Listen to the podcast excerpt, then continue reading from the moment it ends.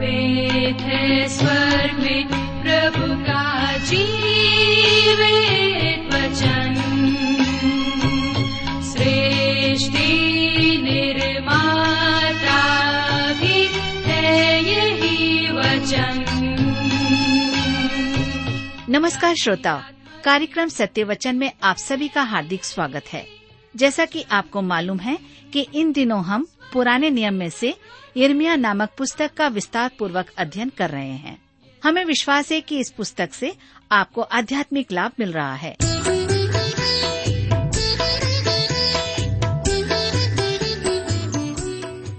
प्रिय मित्र, प्रभु यीशु के पवित्र और सामर्थी नाम में आप सबको मेरा नमस्कार।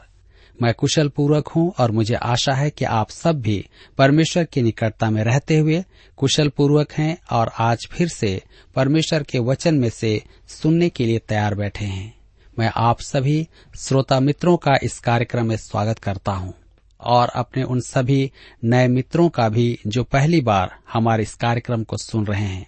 मैं आपको बताना चाहता हूं कि हम इन दिनों बाइबल में से यिर्मयाह नामक पुस्तक का अध्ययन कर रहे हैं और आज हम अपने अध्ययन को यिर्मयाह की पुस्तक उसके 32 अध्याय और उसके 9 पद से आरंभ करेंगे। लेकिन इससे पहले आइए हम सब प्रार्थना करें और परमेश्वर से आज के अध्ययन के लिए सहायता मांगें। दयालु और प्रेम पिता परमेश्वर, हम आपको धन्यवाद देते हैं आज के सुंदर समय के लिए जिसे आपने हमारे जीवन में दिया है, ताकि हम आपके वचन का अध्ययन कर सकें। इसमें जब हम आपके वचन में से सीखते हैं, हमारी प्रार्थना है कि आप हमारे प्रत्येक श्रोता भाई बहनों को अपनी बुद्धि, ज्ञान और समझ प्रदान करें, ताकि जब वे आपके वचन को रेडियो के माध्यम से सुनते हैं तो वे समझ सकें, अपने जीवन में ग्रहण कर सकें और उसके अनुसार चलने पाएं। हर एक प्रकार की बुराइयों से, व्यर्थ की बातों से, हर एक प्रकार की बीमारियों से आप उनकी रक्षा करें, उन्हें अपनी शांति और आनंद प्रदान करें।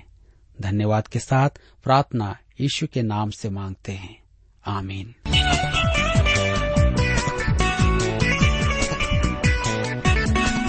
मेरे मित्रों, आइए आप मेरे साथ यिर्मयाह की पुस्तक 32 अध्याय और उसके 9 पद को पढ़िए। लिखा है, इसलिए मैंने उन अनातोत के खेत को अपने चचेरे भाई हनमेल से मोल ले लिया और उसका दाम चांदी के 17 शेकेल तौल कर दे दिए। यहूदा के इतिहास के सबसे अधिक अंधकार के समय यिर्मयाह जमीन खरीदता है। मेरे विचार में उस समय जमीन के दलाल पूरे प्रयास में रहे होंगे कि किसी भी प्रकार से जमीनें बेच दी जाएं। यिर्मयाह ने वह जमीन क्यों खरीदी, वह दिखाना चाहता था कि वह परमेश्वर के वचन पर विश्वास करता है कि एक दिन इसराइल स्वदेश लौटेगा। यह एक ध्यान देने योग्य बात है, परंतु यिर्मयाह के मन में एक प्रश्न था जो उसके लिए अत्यधिक कठिन था। निम्न पदों में वह प्रार्थना में परमेश्वर से यह प्रश्न पूछता है। यिर्मयाह की पुस्तक 32 अध्याय उसके 16 और 17 पद में लिखा हुआ है, जब मैंने मोल लेने की वह दस्तावेज नेरिय्याह के पुत्र बारूक के हाथ में दी, तब मैंने यहोवा से यह प्रार्थना की, हे प्रभु यहोवा, तूने बड़े सामर्थ्य और बढ़ाई हुई भुजा से आकाश और पृथ्वी को बनाया है, तेरे लिए कोई काम कठिन नहीं है। यिर्मयाह के लिए अपना प्रश्न कठिन होगा, परंतु परमेश्वर के लिए तो वह आसान सा प्रश्न था। पद 18 से 32 में यिर्मयाह दोहराता है कि परमेश्वर ने संपूर्ण इतिहास में इसराइल को कैसे संभाला और कैसे उसकी रक्षा की, परंतु अब परिस्थिति बहुत गंभीर है। यिर्मयाह की पुस्तक 32 अध्याय उसके 24 और 25 पद में हम पढ़ते हैं, अब इन दमदमों को देख वे लोग इस नगर को ले लेने के लिए आ गए हैं और यह नगर तलवार, महंगी और मरी के कारण इन चढ़े हुए कस्तियों के वश में किया गया है। जो तूने कहा था वह अब पूरा हुआ है और तू इसे देखता भी है।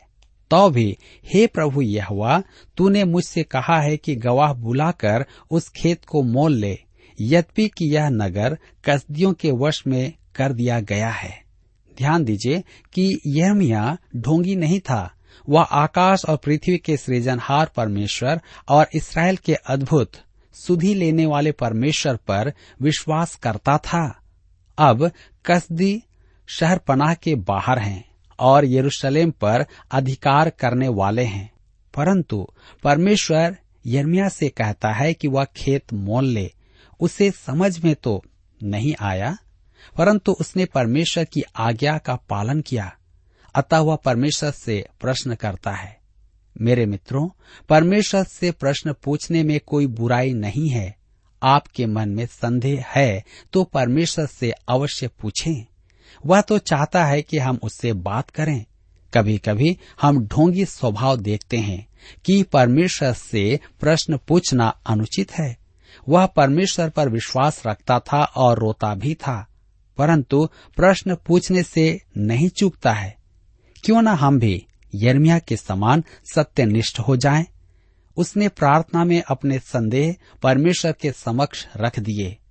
पद 26 से 44 में परमेश्वर यिर्मयाह की प्रार्थना का उत्तर देता है और हम पढ़ते हैं यिर्मयाह की पुस्तक 32 अध्याय उसके 26 और 27 पद में, तब यहोवा का यह वचन यिर्मयाह के पास पहुंचा, मैं तो सब प्राणियों का परमेश्वर यहोवा हूँ, क्या मेरे लिए कोई भी काम कठिन है? परमेश्वर कहना आरंभ करता है, क्या मेरे लिए कोई भी काम कठिन है? यिर्मयाह की पुस्तक 32 अध्याय उसके 36 से 40 पद में लिखा हुआ है, परंतु अब इसराइल का परमेश्वर यहोवा इस नगर के विषय में, जिसके लिए तुम लोग कहते हो वह तलवार महंगी और मरी के द्वारा बेबीलोन के राजा के वश में पड़ा हुआ है, यूं कहता है, देखो मैं उनको उन सब देशों से जिनमें मैंने क्रोध और जलजलाहट में आकर उन्हें जबरन निकाल दिया था, लौटा ले आकर इसी नगर में इकट्ठे करूंगा और निडर करके बसा दूंगा। वे मेरी प्रजा ठहरेंगे और मैं उनका परमेश्वर ठहरूंगा। मैं उनको एक ही मन और एक ही चाल कर दूंगा कि वे सदा मेरा भय मानते रहें, जिससे उनका और उनके बाद उनके वंश का भी भला हो। मैं उनसे यह वाचा बांधूंगा कि मैं कभी उनका संग छोड़कर उनका भला करना न छोड़ूंगा, और अपना भय मैं उनके मन से ऐसा उपजाऊंगा कि वे कभी मुझसे अलग होना न चाहेंगे। आज परमेश्वर यरूशलेम को कसदियों के अधीन कर रहा है और अपने ही समय में वह अपने प्रजा को और नगर को उनके हाथों से मुक्त करवाएगा। यिर्मयाह की पुस्तक 41 और 42 में लिखा हुआ है, मैं बड़ी प्रसन्नता के साथ उनका भला करता रहूंगा और सचमुच उन्हें इस देश में अपने सारे मन और प्राण से बसा दूंगा। देख, यहोवा यूं कहता है, जैसे मैंने अपनी प्रजा पर यह बड़ी विपत्ति डाल दी, वैसे ही निश्चय इनसे वह सब भलाई भी करूंगा जिसके करने का वचन मैंने दिया है। इसलिए यह देश जिसके विषय तुम लोग कहते हो, परमेश्वर यहूदा को दंड के अधीन कर रहा है। भविष्य में वह उन्हें अपनी बड़ी दया से मुक्ति दिलाएगा। यह उसकी प्रतिज्ञा है। मेरे मित्रों, जब हम परमेश्वर के पास आकर अपनी भावनाएं प्रकट करते हैं तो वह हमारे मन वैसे ही प्रोत्साहित करेगा जैसे वह यिर्मयाह को प्रोत्साहित करता था। वह तो चाहता है कि हम उसके पास आएं। यहूदा का समय गहन अंधकार का था, परंतु परमेश्वर यिर्मयाह को सुरंग के पार दिखाता है जहां प्रकाश है। इस अध्याय में वह दाऊद के साथ बांधी वाचा की पुष्टि करते हुए कहता है कि वह दिन भी आएगा जब वह इसराइल को उसके साथ सहभागिता हेतु स्वदेश लौटा लाएगा। मेरे मित्रों, यहाँ पर अध्याय 32 समाप्त होता है और अब हम अपने अध्ययन में आगे बढ़ेंगे और अध्याय 33 से अपने अध्ययन को जारी रखेंगे। इस अध्याय में परमेश्वर दाऊद के साथ बांधी वाचा को दोहराता है और प्रतिज्ञा करता है कि वह इसराइल को अवश्य स्वदेश लौटा लाएगा और अपनी सहभागिता का अवसर देगा। तो आइए हम पढ़ें यिर्मयाह की पुस्तक 33 अध्याय उसका 1 पद। जिस समय यिर्मयाह पहरे के आंगन में बंद था, उस समय यहोवा का वचन दूसरी बार उसके पास पहुंचा। यिर्मयाह अब भी बंदी गृह में है। तब हम पढ़ते हैं यिर्मयाह 33 उसके 2 और 3 पद में, यहोवा जो पृथ्वी का रचने वाला है, जो उसको स्थिर करता है, उसका नाम यहोवा है। वह यह कहता है, मुझसे प्रार्थना कर और मैं तेरी सुनकर तुझे बड़ी बड़ी और कठिन बातें बताऊंगा जिन्हें तू अभी नहीं समझता है। यह पद 3 प्रायः गवाही की सभाओं में संदर्भित की जाती है।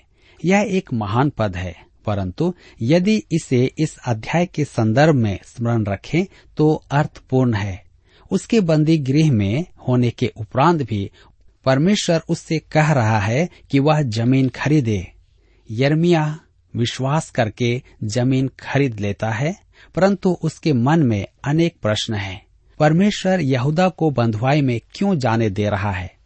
स्पष्ट कहूं तो मेरे विचार में विश्वासी के मन में संदेह उत्पन्न होना महान विश्वास का उदाहरण है। अब कोई पूछे कि यह कैसे? मेरे मित्रों, यदि आप परमेश्वर की संगति में हैं और उसके साथ चलते हैं, वह कैसा महान है और कैसे महान कार्य करता है कि कभी कभी तो आपको समझ में भी नहीं आएगा कि वह क्या कर रहा है। अतः हमारा प्रश्न होगा, तू ऐसा क्यों कर रहा है? आपके मन में क्या ऐसे प्रश्न नहीं उठते हैं? मैं आपसे सच कहता हूँ, मेरे मन में तो ऐसे प्रश्न उठते हैं। मुझे स्मरण है कि एक दिन संध्या समय मैं अपनी पत्नी और नवजात पहले बेटे को देखने के लिए जा रहा था। मैं वहां पहुंचा तो नर्स ने कहा, डॉक्टर आपसे बात करना चाहते हैं। वह गंभीर थी। डॉक्टर ने मुझसे कहा कि शिशु स्वस्थ है। उसने मेरी पत्नी को अभी तक इस खबर को नहीं बताया। हम दोनों भीतर गए और परमेश्वर को धन्यवाद दिया। मेरे मित्रों, मैंने आकाश की ओर देखा, सितारों को देखा। मेरे मन में एक प्रश्न था। आप जानते हैं वह प्रश्न क्या था? क्यों? क्योंकि हम चाहते थे कि हमारे बीच में प्रभु हमें आशीष के रूप में बेटी दे, परंतु उसने हमें बेटा दिया। मैं आज भी ऊपर यह देखकर प्रश्न पूछता हूँ। मेरे मित्रों, मेरे कहने का मतलब यह है कि कई बार हम जिस चीज को चाहते हैं ऐसा नहीं होता है तो हम प्रश्न कर बैठते हैं। मैं कई बार प्रभु से बात करता हूँ और उसे अपने संदेह को सुनाता हूँ, परंतु मैं उससे यह भी कहता हूँ कि मैं उसमें विश्वास करता हूँ। मैं प्रसन्न हूँ कि यिर्मयाह ऐसा मनुष्य था। धर्मशास्त्र में अन्य मनुष्य भी हैं जिन्होंने परमेश्वर से प्रश्न पूछे हैं। हबक्कूक की पुस्तक में हम देखते हैं कि हबक्कूक ने भी अनेक प्रश्न पूछे हैं। सच तो यह है कि उसकी संपूर्ण पुस्तक एक विशाल क्यों, प्रश्न चिन्ह क्यों से भरा है। योना ने भी परमेश्वर से प्रश्न पूछे थे। मेरे मित्रों, ऐसे प्रश्न पूछना विश्वास की कमी नहीं दर्शाता है, परंतु यह नाटक करना कि हम परमेश्वर की इच्छा स्वीकार करके उसकी अधीनता में चल रहे हैं, जबकि हमारे मन की गहराइयों में अनेक प्रश्न हैं, ढोंग है।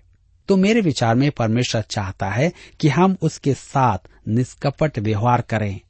यह उसकी प्रतिज्ञा है, मुझसे प्रार्थना कर और मैं तेरी सुनकर तुझे बड़ी बड़ी और कठिन बातें बताऊंगा जिन्हें तू अभी नहीं समझता। अब परमेश्वर उनके साथ दाऊद की वाचा, जो दूसरे शामूएल की पुस्तक में है, फिर से पुष्टि करता है। उसने दाऊद के साथ वाचा बांधी थी कि उसकी गद्दी पर बैठने वाला सदैव उपस्थित रहेगा। यह वाचा प्रत्येक भविष्यद्वक्ताओं का मुख्य गान बन गई थी, जैसे कि रिकॉर्ड फंस गया हो। वे सब इस वाचा का संदर्भ देकर इस पर निर्भर करते थे। तो आइए हम यिर्मयाह की बात भी सुने। यिर्मयाह की पुस्तक 33 अध्याय उसके 14 और 15 पद में लिखा है, यहोवा की यह भी वाणी है, देख ऐसे दिन आने वाले हैं कि कल्याण का जो वचन मैंने इस्राएल और यहूदा के घरानों के विषय में कहा है उसे पूरा करूंगा। उन दिनों में और उन समयों में दाऊद के वंश में धर्म की एक डाल लगाऊंगा और वह इस देश में न्याय और धर्म के काम करेगा। उन दिनों में, प्रभु का दिन, दाऊद के वंश में धर्म की एक डाल लगाऊंगा। अब तक एक को छोड़कर कोई भी धर्म की डाल नहीं थी। वह जो बेतलेहम में जन्मा था, वह इस देश में न्याय और धर्म के काम करेगा। अब तक तो ऐसा कोई शासक नहीं हुआ है। यिर्मयाह की पुस्तक 33 अध्याय उसके 16 पद में हम पढ़ते हैं, उन दिनों में यहूदा बचा रहेगा और यरूशलेम निडर बसा रहेगा और उसका नाम यह रखा जाएगा, अर्थात यहोवा हमारी धार्मिकता। यहोवा हमारी धार्मिकता। यदि आप में और मुझ में कोई धार्मिकता है तो वह केवल प्रभु यीशु के द्वारा ही है। वही हमारी धार्मिकता है। यिर्मयाह की पुस्तक 33 अध्याय के 17 पद में हम पढ़ते हैं, यहोवा यूं कहता है, दाऊद के कुल में इसराइल के घराने की गद्दी पर विराजने वाले सदैव बने रहेंगे। यह पुरुष आपके विचार में आज कहाँ है? आज इस संसार में एक भी यहूदी नहीं है जो दाऊद के सिंहासन का दावा करे। उसका दावेदार तो उस समय परमेश्वर की दाहिने ओर बैठा है, जैसा भजन संहिता 110 में और उसके 1 पद में लिखा है, मेरे प्रभु से यहोवा की वाणी यह है, तू मेरे दाहिने हाथ बैठ जब तक कि मैं तेरे शत्रुओं को तेरे चरणों की चौकी न कर दूं। परमेश्वर अपने नाम के निमित्त एक जाति तैयार करने के लिए मनुष्यों को सुधार रहा है। वह तैयारी कर रहा है कि अपने पुत्र को इस जगत के सिंहासन पर बैठाए। यिर्मयाह की पुस्तक 33 अध्याय उसके 19 से 22 पद में हम पढ़ते हैं, फिर यहोवा का यह वचन यिर्मयाह के पास पहुंचा, यहोवा यूं कहता है, मैंने दिन और रात के विषय में जो वाचा बांधी है, जब तुम उसको ऐसा तोड़ सको कि दिन और रात अपने अपने समय में न हो, तब ही जो वाचा मैंने अपने दास दाऊद के संग बांधी है टूट सकेगी, कि तेरे वंश की गद्दी पर विराजने वाले सदैव बने रहेंगे और मेरी वाचा मेरी सेवा टहल करने वाले लेवीय याजकों के संग बंधी रहेगी। जैसा आकाश की सेना की गिनती और समुद्र की बालू के किनकों का परिमाण नहीं हो सकता है, उसी प्रकार मैं अपने दास दाऊद के वंश और अपने सेवक लेवियों को बढ़ाकर अनगिनत कर दूंगा। इस भविष्यवाणी के समय सिदकिय्याह यहूदा का राजा था। वह ऐसा भ्रष्ट राजा था जैसा कभी कोई मनुष्य न रहा हो। नबूकदनेस्सर उसकी आंखें निकालकर उसे बंधुआई में ले जाएगा। आप सोचेंगे कि दाऊद के वंश का अंत हो गया है। मैं आपको विश्वास दिलाता हूं कि अन्य कोई और जाति होती तो उसका राजवंश समाप्त हो जाता। आज बेबीलोन के सिंहासन का दावेदार कोई भी नहीं है। सिकंदर महान के सिंहासन का दावेदार भी कोई नहीं है। मिस्र में आज कोई फिरौन नहीं है, परंतु दाऊद के वंश में आज एक दावेदार है जो उसके सिंहासन पर बैठेगा। परमेश्वर कहता है कि वह एक दिन उसे जगत का राजा बनाएगा। यह एक महान भविष्यवाणी है और अनदेखा करने के लिए या शब्दों से खेलने के लिए अत्यधिक कठिन है। परमेश्वर जो कहता है वह उसको करता भी है। मेरे मित्रों, यहाँ पर अध्याय 33 भी समाप्त होता है और अब हम अध्याय 34 में देखते हैं, जिसका विषय है सिदकिय्याह के बंदी बनाए जाने की भविष्यवाणी। रकाबी परमेश्वर की आशा मानते हैं। यहोयाकीम परमेश्वर के वचन का विनाश करता है।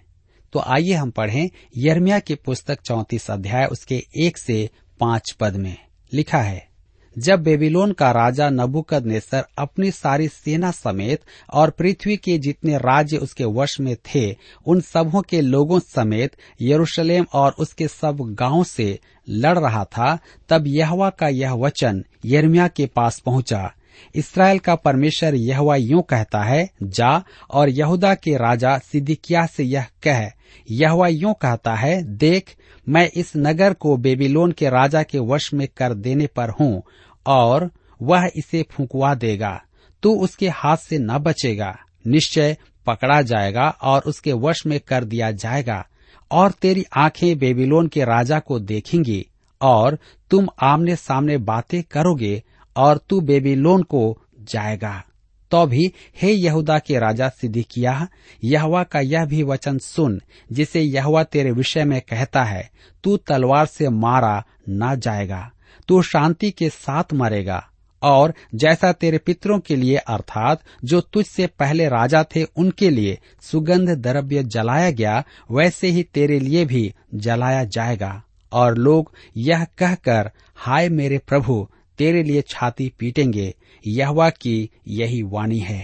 सिदकिय्याह ने प्रजा के साथ समझौता किया कि सब इस्राएली दास स्वतंत्र किए जाएं।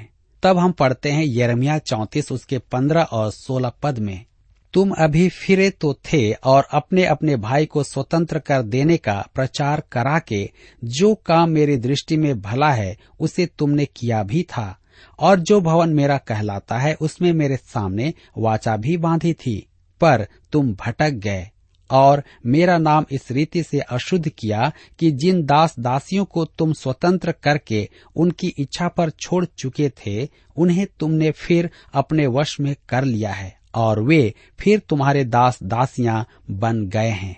परमेश्वर ने कहा कि मेरे दृष्टि में भला है। देखिए निर्गमन की पुस्तक 21 अध्याय उसके 2 पद को। परंतु सिदकिय्याह ने इस वाचा का मान नहीं रखा। परमेश्वर ने उसके बारे में कहा, मेरा नाम इस रीति से अशुद्ध किया।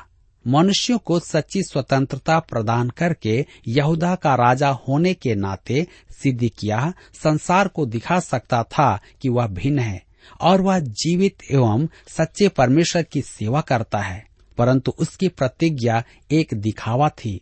उसने अपनी प्रतिज्ञा पूरी नहीं की, उसने अपना नाम खराब ही नहीं किया, उसने परमेश्वर का नाम भी अशुद्ध किया। मेरे मित्रों, परमेश्वर की संतान के जीवन को ही तो संसार देखता है।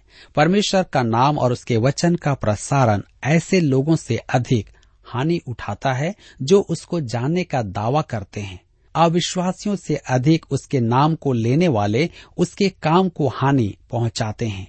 परमेश्वर कहता है कि मेरा नाम इस रीति से अशुद्ध किया। यिर्मयाह की पुस्तक 34 अध्याय उसके 19 से 21 पद में हम पढ़ते हैं, अर्थात यहूदा देश और यरूशलेम नगर के हाकिम, खोजे, याजक और साधारण लोग जो बछड़े के भागों के बीच से होकर गए थे, उनको मैं उनके शत्रुओं अर्थात उनके प्राण के खोजियों के वश में कर दूंगा और उनके शव आकाश के पक्षियों और मैदान के पशुओं का आहार हो जाएंगे। मैं यहूदा के राजा सिदकिय्याह और उसके हाकिमों को उनके शत्रुओं और उनके प्राण के खोजियों अर्थात बेबीलोन के राजा की सेना के वश में कर दूंगा जो तुम्हारे सामने से चली गई हैं। बछड़े के भागों के बीच से होकर गए। उस युग में वाचा बांधने या समझौता करने की यह एक रीति थी कि बलि किए हुए बछड़े को 2 भाग करके एक इधर और एक उधर रखकर उनके मध्य से निकलकर हाथ मिलाते थे। अब्राहम के साथ भी परमेश्वर ने ऐसी ही वाचा बांधी थी। यह आज के समय में कोर्ट में जाने के जैसा है। सिदकिय्याह, हाकिम, याजक और साधारण जनता सब ने परमेश्वर की वाचा का उल्लंघन किया। उन्होंने दासों को स्वतंत्र नहीं किया, अतः परमेश्वर ने उन पर दंड की घोषणा की। मेरे मित्रों, यहाँ पर अध्याय 34 समाप्त होता है और अब हम अपने अध्ययन को अध्याय 35 से जारी रखेंगे। अध्याय 35 में इस विश्वासी शेष समुदाय के साथ रकाबी भी थे, परंतु वे यहूदा के विपरीत आचरण प्रकट करते हैं। परमेश्वर ने हमें यह वचन इसलिए दिया है कि हमें स्मरण रहे कि उसकी प्रजा में बचे हुए लोग सदा रहेंगे जो उसके गवाह होंगे। वह संसार को अपने गवाहों से रहित कभी नहीं रहने देगा। संसार के इतिहास के मध्य महाअंधकार के समय अर्थात भावी महाक्लेश के समय भी 1,44,000 इस्राएली भूमिगत हो जाएंगे, परंतु 2 गवाह तब भी परमेश्वर के लिए खड़े होंगे। यह परमेश्वर की व्यवस्था है। शैतान के पूर्ण नियंत्रण में भी परमेश्वर कहता है, मैं 2 गवाह खड़े करूंगा जो अछूते होंगे, तुम उन्हें स्पर्श भी न कर पाओगे जब तक कि उनका कार्य पूरा न हो जाए। मेरे मित्रों, परमेश्वर सच्चा है और वह कभी भी अपने लोगों को नहीं छोड़ता है। यहाँ पर आज हमारे अध्ययन का समय समाप्त होता है और मैं आशा करता हूँ कि आज के इस अध्ययन के द्वारा आपने अवश्य ही अपने जीवन में आत्मिक लाभ प्राप्त किया है। प्रभु आप सबको इस वचन के द्वारा बहुतायत से आशीष दे।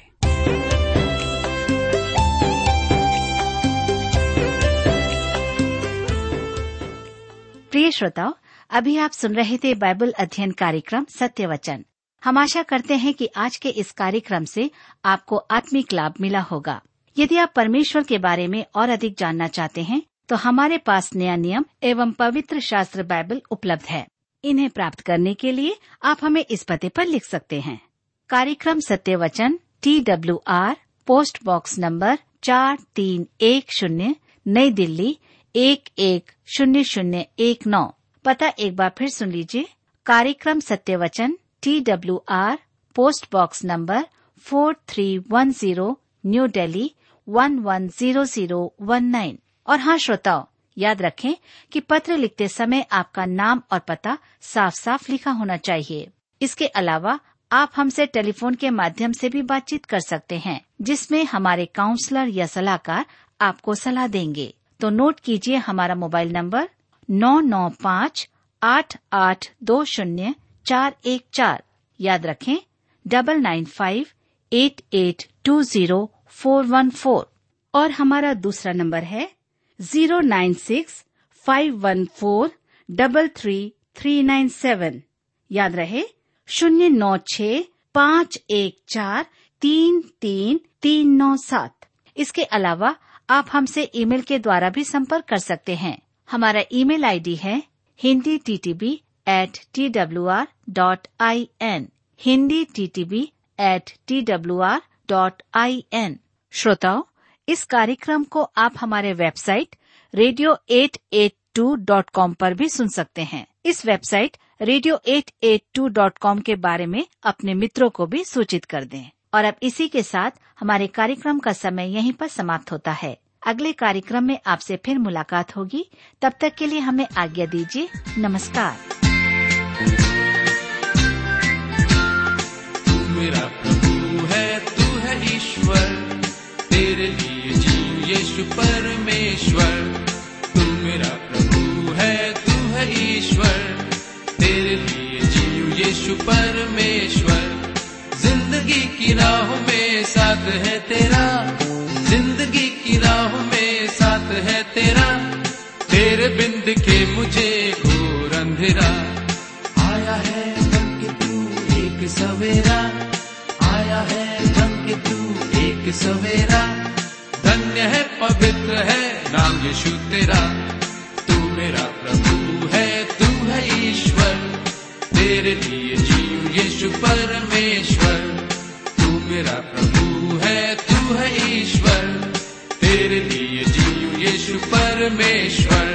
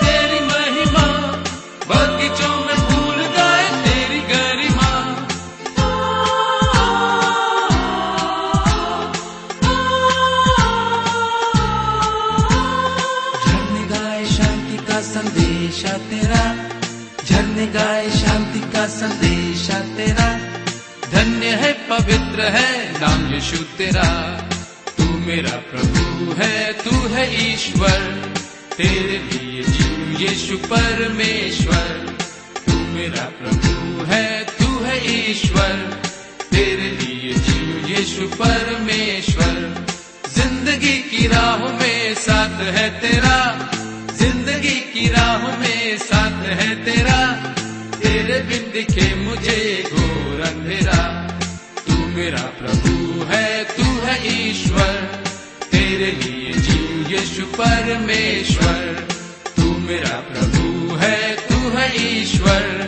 तेरे लिए जीव यीशु परमेश्वर।